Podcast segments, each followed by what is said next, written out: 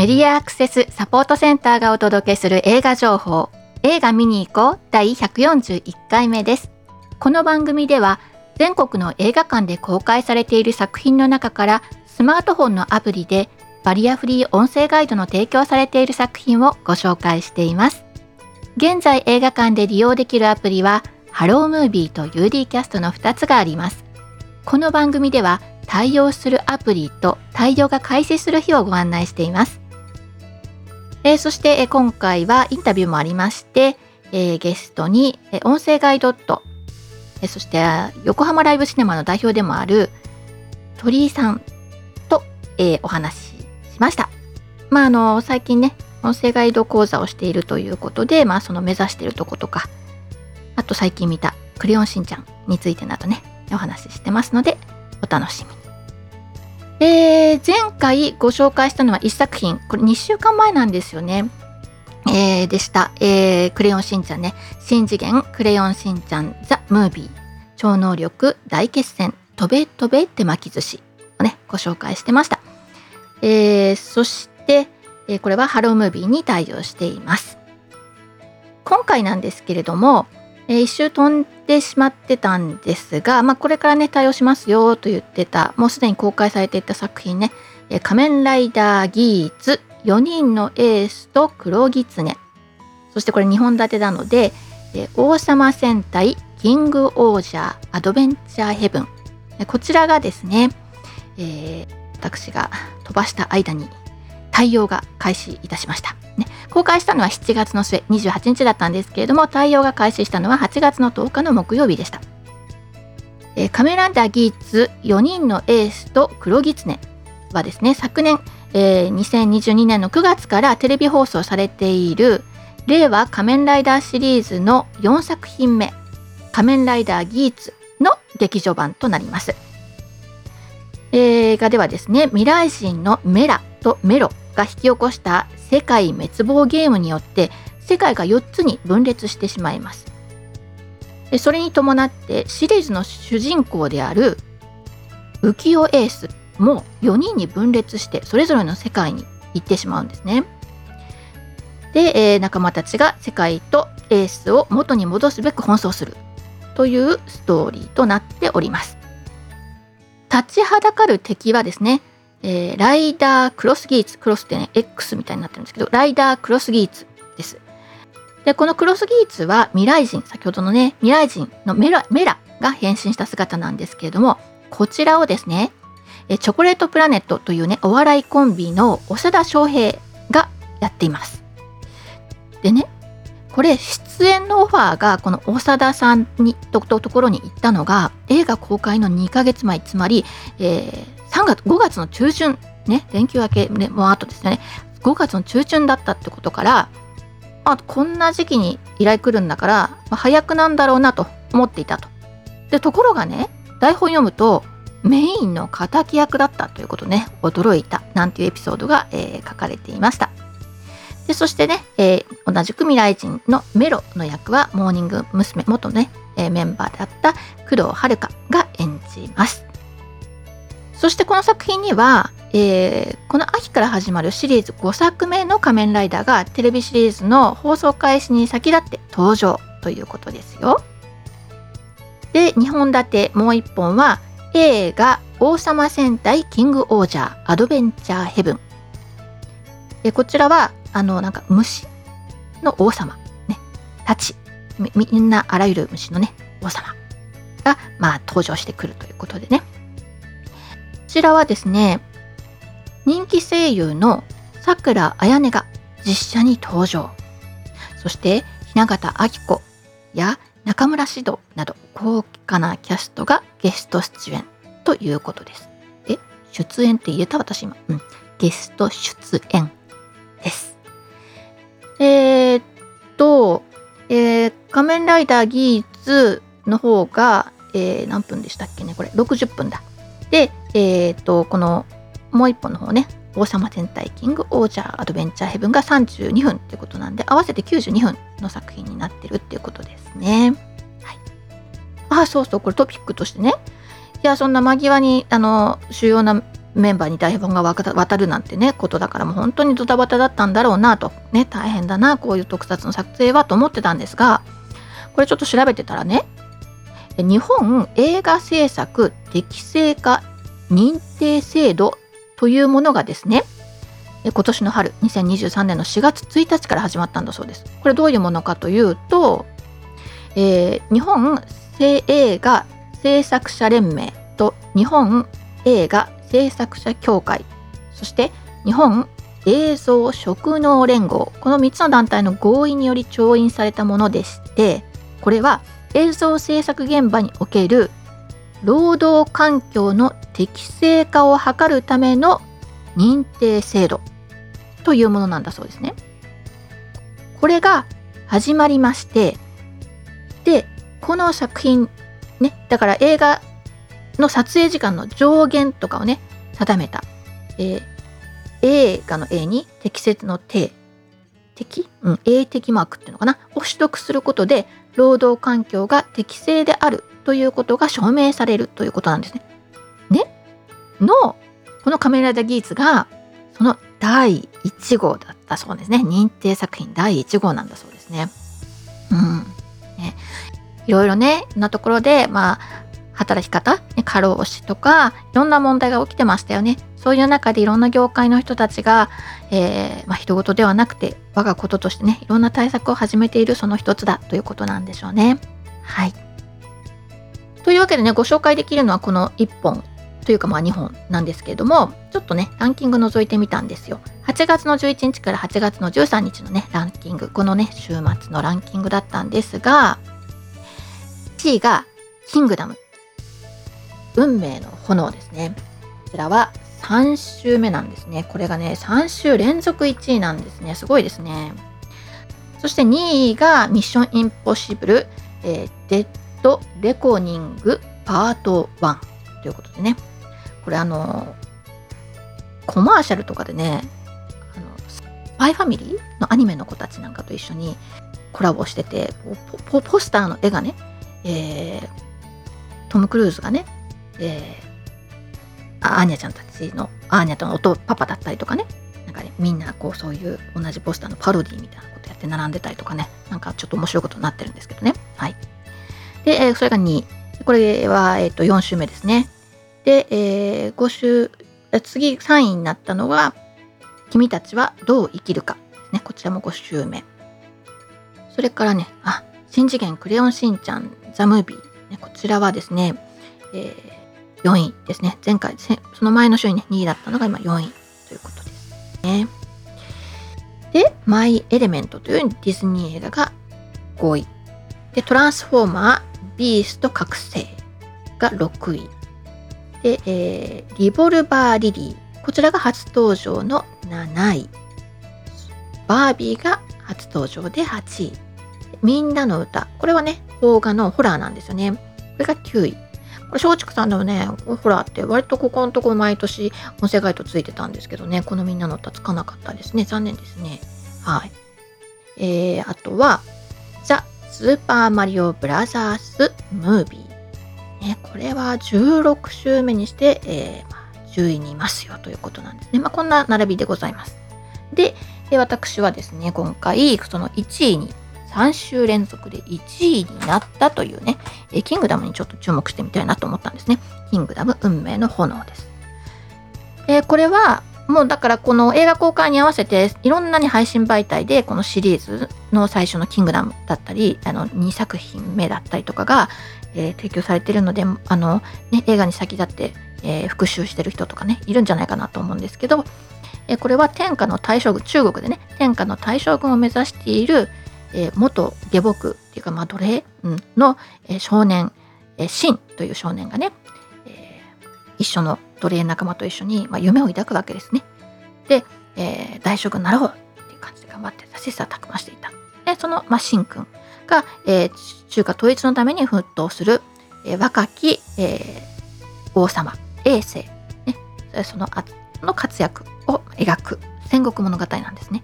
これね時代的には春秋戦国春秋戦国時代ということで、えー、紀元前770年から約500年ぐらい続いているんですね。でその500年ぐらい続いて、まあ、初めて、えー、統一をする衛星が統一するんですけど、まあ、ちょだからその頃の話なんでね、えー、この皇帝初めての皇帝、が誕生するのが紀元前246年頃とされているのでこの漫画で描かれているのはその頃ですね。そのつまり春秋戦国の戦国時代の後期が舞台となってるわけです。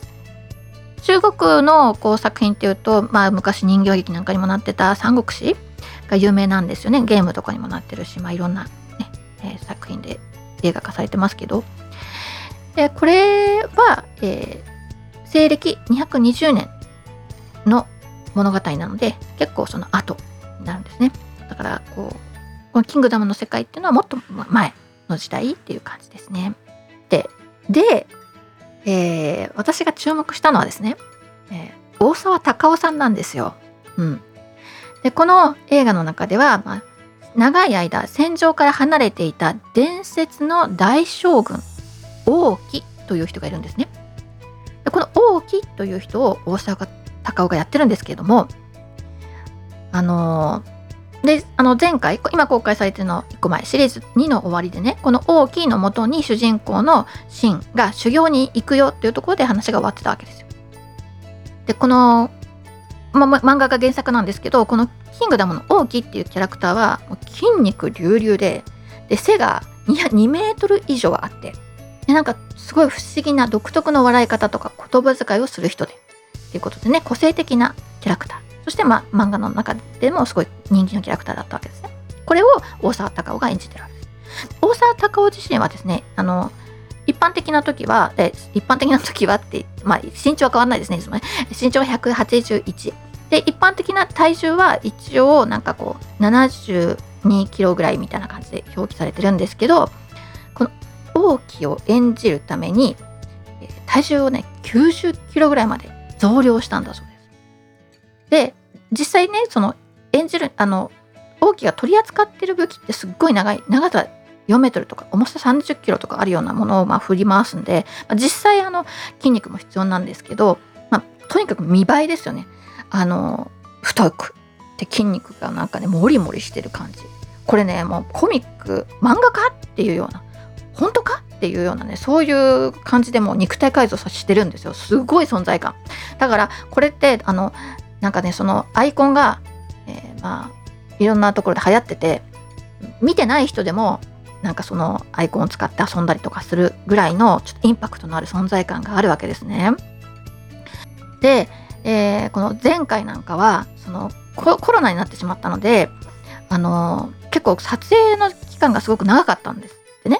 でその期間ずっとそのこう体型鍛えて体型をキープしなきゃいけなくてすんごいトレーニングしてたらなんとそのトレーニングしすぎて全治2ヶ月の怪我をしてしまったりとかでその2週間後にはもう撮影で馬に乗ったりとかして、まあ、そんな経験からもう怪我をしない体作りみたいなのにまた没頭していくわけですね。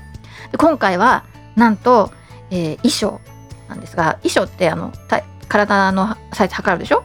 で、まあ、中国で作ってもらうんですよ舞台中国で中国の歴史的な衣装なんで中国で作ってもらうんですけどで、まあ、それが出来上がって何週間かして帰ってくるともう着れないぐらいにもうさらにこう筋肉が成長して着れないみたいなことをしてしまってもうね4回も衣装を作り直したというねエピソードがあるそうなんですよ。もうスタッフたちがもう衣装代もバカにならないで本当どうにかしてくださいってことになって、まあ、最後はそのこのこれこの先これぐらいのこう筋肉が育つだろうみたいなことでちょっとこう大きめに作ってそれで合わせたみたいなすごいすごいですね。まあ、あのご本人もねなんかこうびっくりしてほしいんだそうですね。おなんだこれと思ってほしいんですごい頑張ると。依頼された依頼してきた人の、まあ、予想を超えるようなものを出したいっていうねそういう情熱があるんだそうですね。はい。という、えー、キングダムもご覧になりましたか？ということです。えー、それからこれからの作品なんですけれどもね今までね佐野咲の作品があんまないんですよねって言ってたのに一気に上がってきたんですよ。G メンちらは8月25日金曜日から、えー公開して公開日から対応予定ですね、えー週刊少年チャンピオンに連載されていた、えー同名のコミックの実写映画化ですと。問題児だらけのクラスに転入した男子高校生の熱い友情と青春成長を描いた青春アクションコメディということでね。人気グループキングプリンスのメンバーとして活躍していた岸優太が映画初主演だそうです。え次にご紹介するのは春に散る8月25日の金曜日公開公開日から対応ということですね。沢木幸太郎の同名の小説を佐藤浩一と横浜流星のダブル主演で映画化。ボクシングに命を懸ける男たちの生き様を描いた人間ドラマだそうです。そしてリボルバーリリー。こちら8月11日にもすでに公開されているのでいろんな番宣とかね、まあ、のテレビとかラジオとかでね、えー見かけたというか聞いた人もいるかなと思うんですがこちらが、えー音声ガイドに対応するのは8月26日の土曜日からということでもうしばらくお待ちください。綾瀬はるか主演でハードハードボイルドな、えーあハードボイルド作家永浦京。の代表作「リボルバー・リリー」を映画化。アクションサスペンスですね、えー大正時代を末期を舞台にしたアクションサスペンスです。えー、綾瀬はるかが演じるのは美しき元諜報員だそうですよ、こちらはね、えーとまあ、原作小説ってことなのでもう展示データとか音声デイジーとかがね2016年からあるってことなので原作好きな方はねもう音声ガイドなんて待ちきれないからとりあえず見に行っちゃうぞなんて人もいるんじゃないかななんて思います。はい。続いてサンドランド。8月18日金曜日に公開で対応が開始するのはもうちょっと後9月1日の金曜日だそうですね。こちらはドクタースランプとかドラゴンボールでね、えーのえ鳥山明が2000年に手掛けた、えコミック。サンドランドをアニメーション映画化とのことです。そしてこんにちは母さん。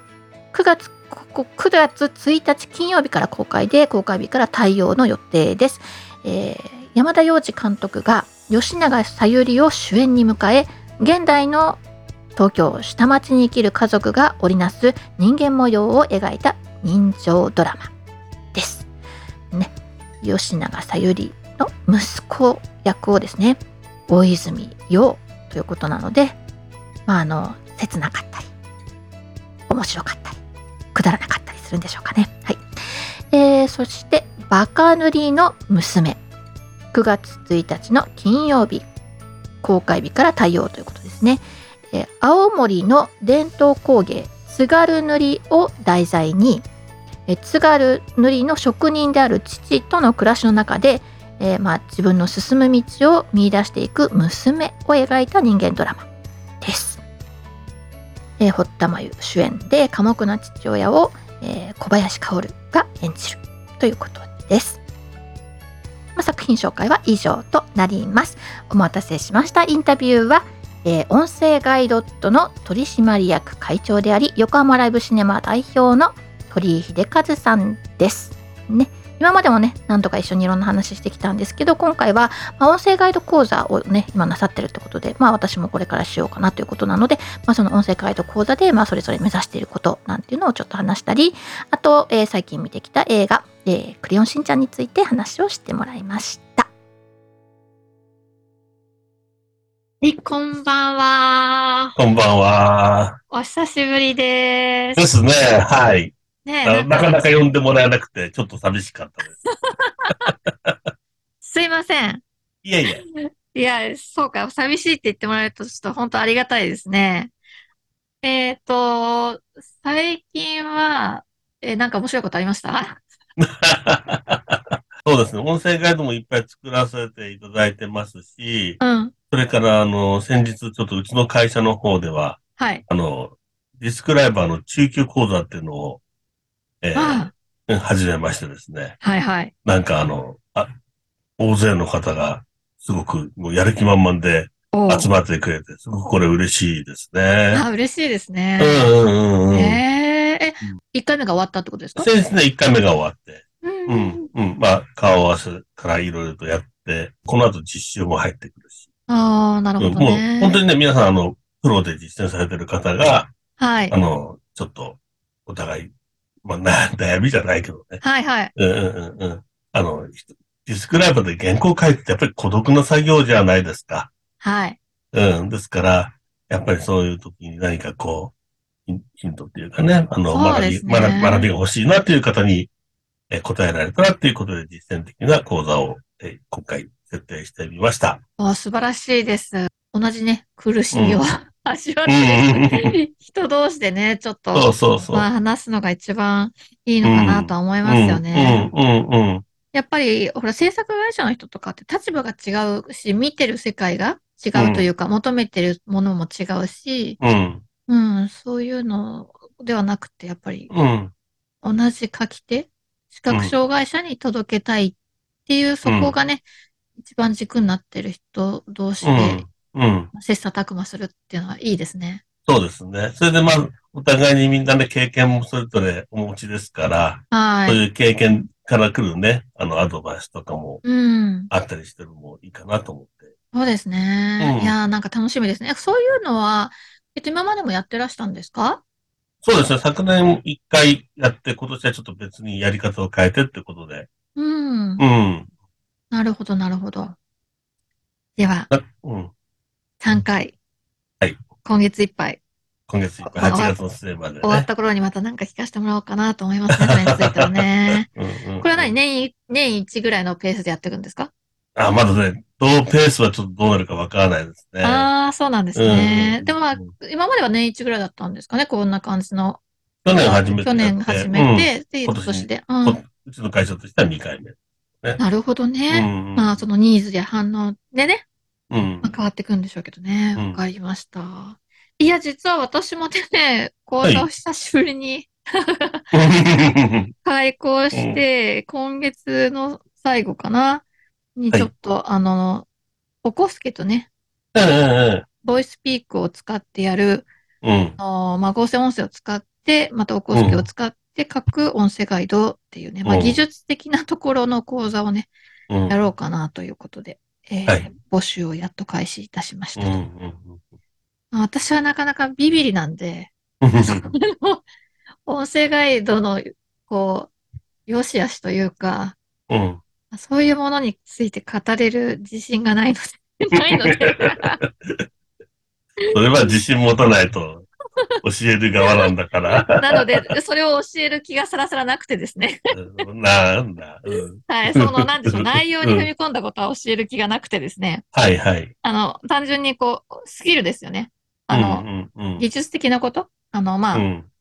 効率化というか、あの、うん労力の、えーうん。まあ、しょ省、省エネというか、うん。あの、まあ、本当にこうか書くっていうところの方に集中してもらうために、私はこうしてますよということで伝授したいなという、まあ、そういう講座でございます。まあ、前々からそんなことしかやってないんですけどね。はい。うんはい。ぜひ皆さんにはね、あの、とにかく、なんでしょうね。今本当に大変じゃないですか。あの、うん。タイミングやきっかけを伝えるとか、うん。ガイドそのものよりも、ナレーターさんにこう読んでもらうっていう、そのための指示を書くための、に時間を取られたりとか、うん。うん。多いような気がしてるんですよね。うん。あるいは確認も、あのーなんでしょうね、原稿を、えー制作の方に渡して確認してもらうに関しても、うん。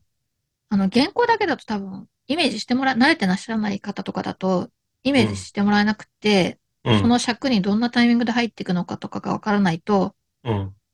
あの、絶対に入らないような指示が返ってきたりとか、うん。うん。うん、まあそういうこともあるのでね、まあ、合成音声をうまく活用したりとか、そういうことをね、やっていけたらいいんじゃないかなというふうに、まあ私は考えておりまして。なるほど。はい、そんなでございますうん。いやいや、わかりました。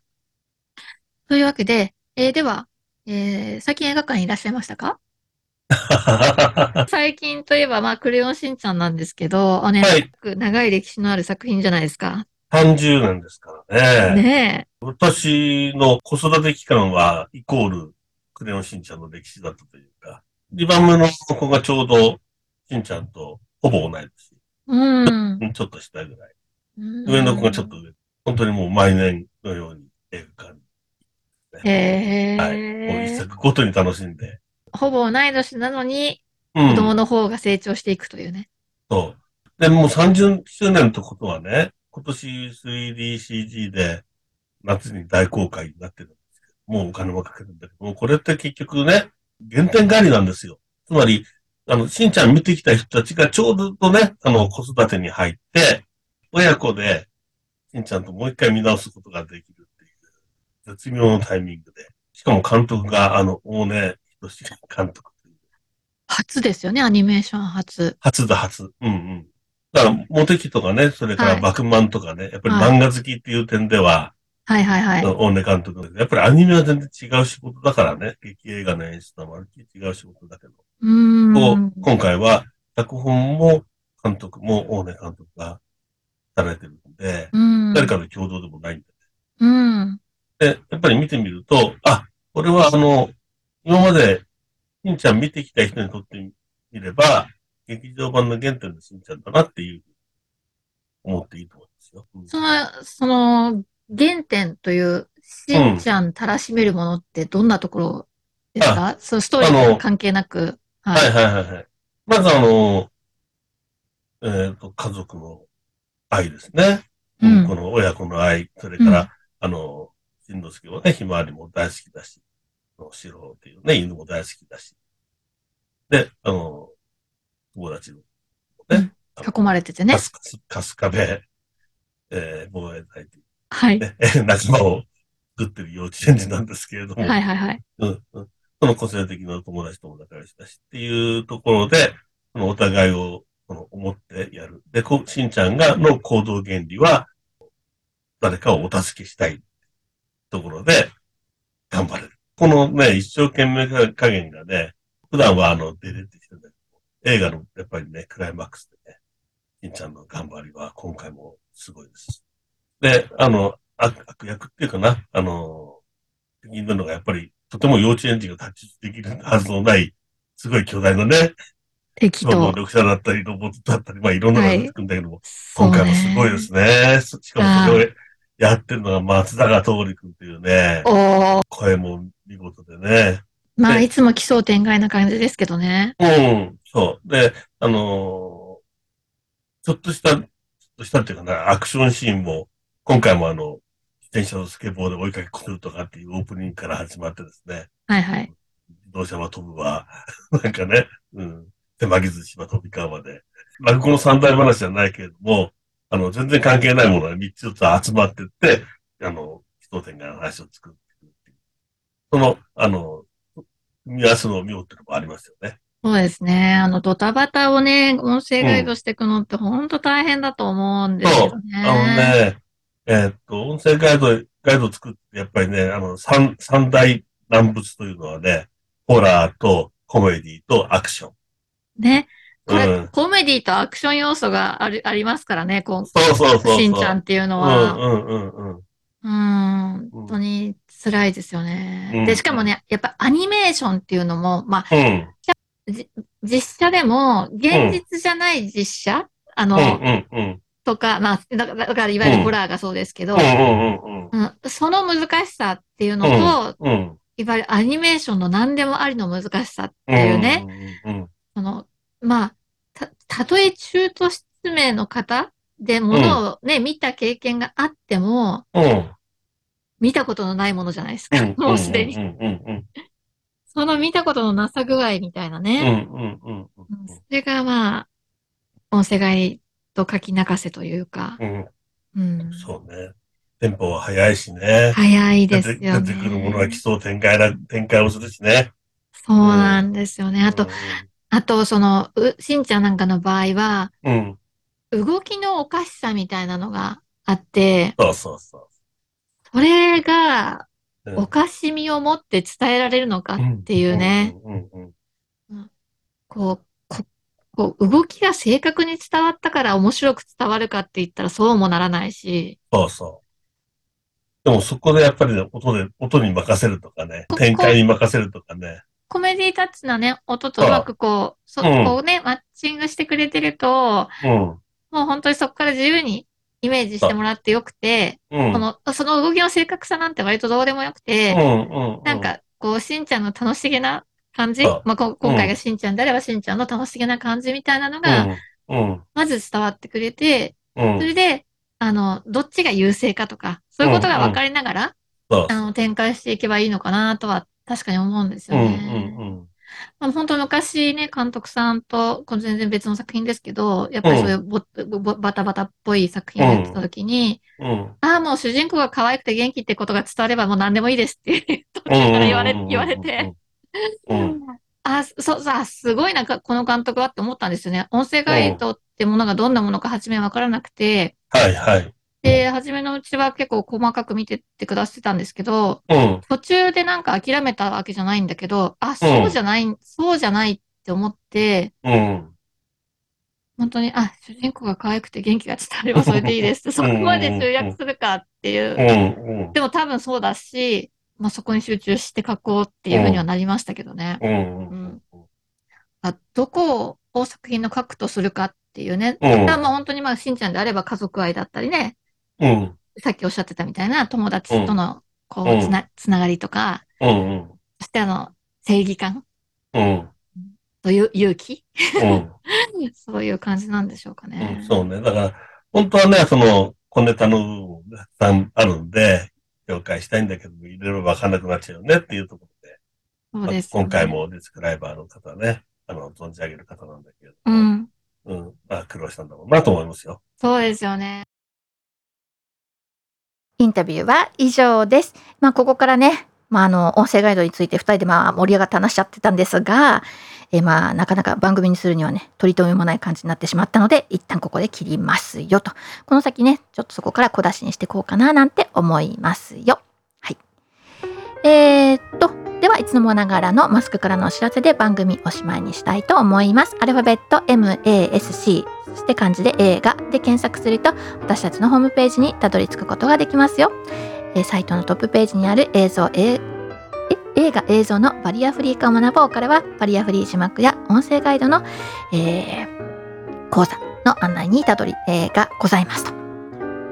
で、えまあ、やるやる詐欺のように、まあ、音声ガイドなんかやるよと言ってましたが、まあ、インタビューの中でも話していたようにですね、8月の23日の水曜日、え夜、え19時から20時半の90分間ですね、おこすけプロ3とボイスピークを使ってどうやって音声ガイドを作成しているかっていう話をしたいなと思っています。